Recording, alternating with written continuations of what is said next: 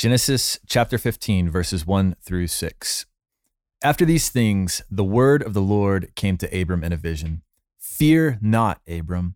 I am your shield. Your reward shall be very great. But Abram said, O Lord God, what will you give me?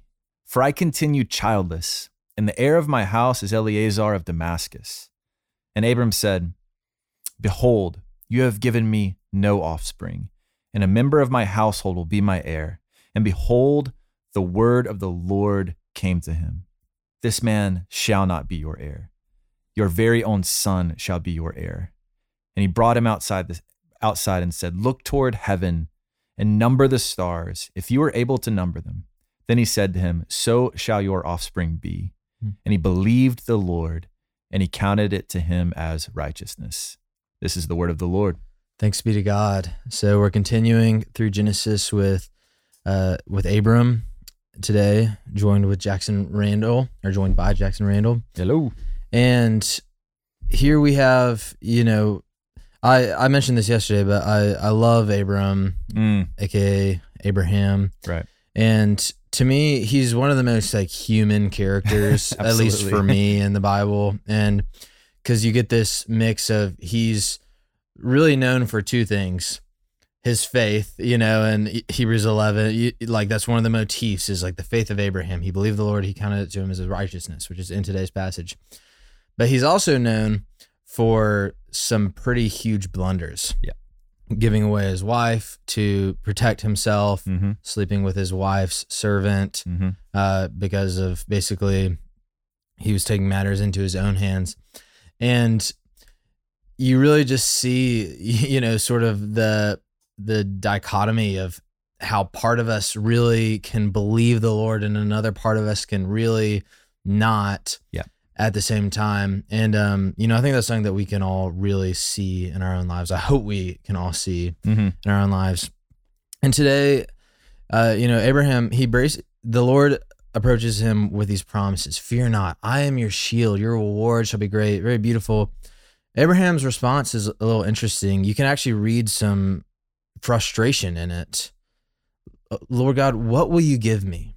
I continue childless, and the heir of my house is, you know, basically everything that I have is going to go to someone I'm not that's not even my own child. Mm-hmm. You you have given me no offspring. Yeah. And so there's like this accusation and I don't think it's like a sinful accusation. I think it's truly, you know, lamenting mm-hmm. and, and, bringing this confusion to the Lord. So, Jackson, what are your thoughts on this passage?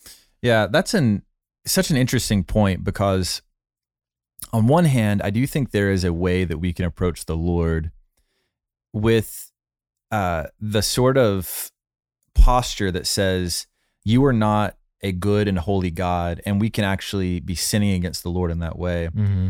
And at the very same time, we have an entire psalter devoted to very real, very human people coming to the Lord with a full range of human emotions, as John yeah. Calvin would say. Yeah. And and offering those emotions to the Lord in prayer.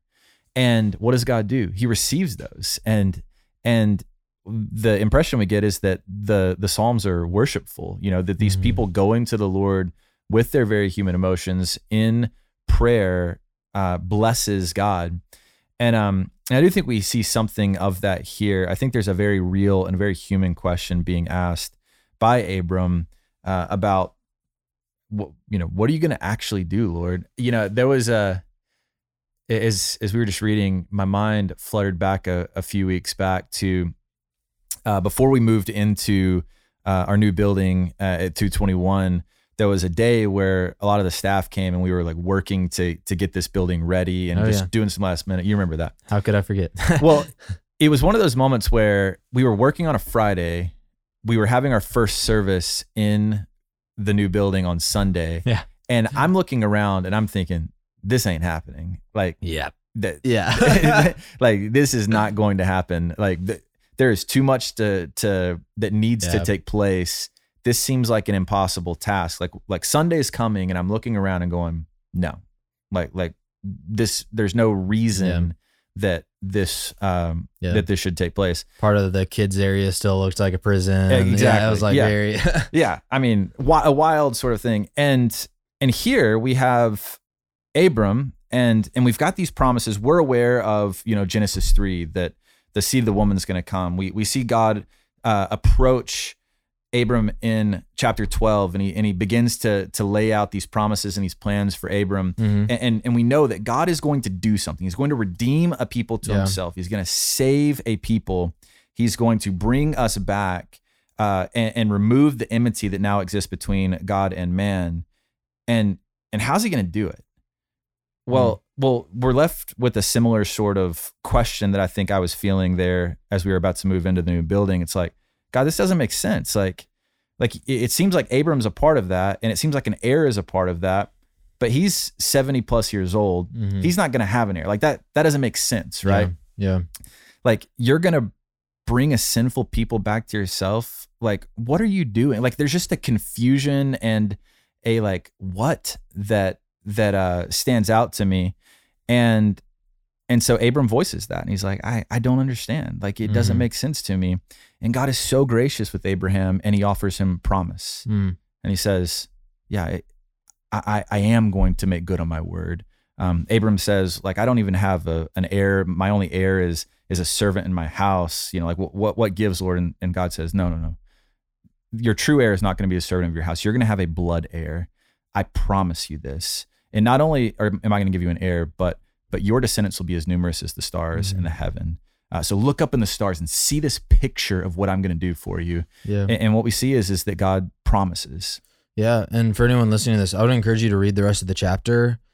This is one of the most powerful scenes of the Old Testament. God is this the covenant making continues. Yep. And so eh, God has Abram prepare. Abram basically says, "How can I know it? How can I mm-hmm. know this this is true?" So God has Abram prepare basically a, a covenant sacrifice yeah. scene. So he he cuts these animals in half. He he makes uh, what would have been at the time, you know, like a sort of familiar scene where two people would enter into covenant together. Yeah. Such an incredible picture. The Lord, as the sun goes down, makes a deep sleep fall upon Abram, and he himself passes through. The Lord makes the covenant with himself. Amen. That he's going to be true to Abram, and, and you know, thus as we read on through Genesis, if you were to do that, when you come across the failing uh, of Abraham and the the moments uh, of you know faithlessness, the the covenant is not resting on him. Ab- Abraham is made the beneficiary of the covenant, but God is the upholder of yeah. the covenant. Yeah, you know, going back to the whole picture of of moving into 221, you know, if if somebody came and said, "Hey, don't worry, I know it looks bad, and we may not get here to 220 or uh, into 221 on Sunday, but I promise you that it's going to happen. Well, at the end of the day, like that doesn't mean a whole lot mm-hmm. to me. Like their their promise, yeah, you know, like what's backing it? Well, I don't know. Yeah. M- maybe a, a, hope or yeah. a dream.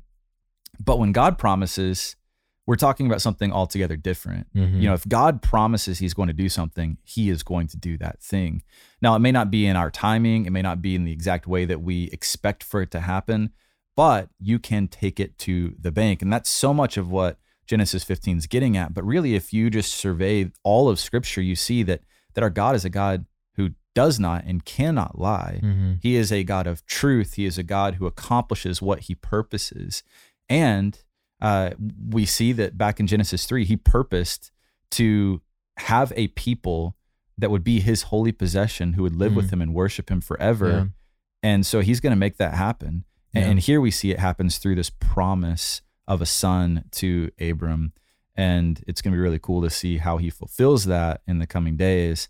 Um, and, and ultimately, this leads to Jesus, the true heir of promise. Yeah. It, this passage is just such a great reminder of how loving and patient God is. Yeah. That he is a God who is eager to to bear the burdens of his people and to hear our grievances. And you know, we we can be puffed up with pride and with greed and selfish ambition and and approach God hostily. Mm-hmm. And, and that's, you know, sin. But when we're perplexed and, and downcast and, and, you know bitter and we feel like the promises of God are not holding true in our lives, when we approach Him and say, Lord, this is not this is not what I want and this does not seem true of who you are. Like, what are you doing? We don't always immediately get, you know, God doesn't immediately give Abram a child here. And that's a really important mm-hmm. plot point.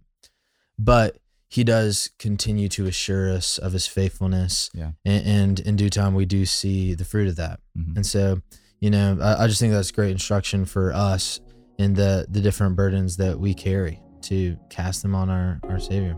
Amen. All right. Well, an encouraging word from Genesis 15.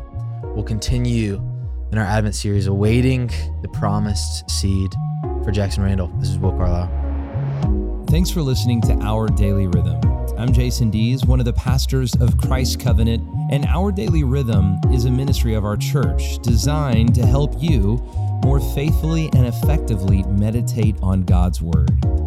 If you ever have a question for us about one of our Bible readings or one of your own Bible readings, please don't hesitate to text us at 404 465 1737. Again, that's 404 465 1737. Or email me directly at jason at christcovenant.com. We'll meet you again tomorrow for our daily rhythm.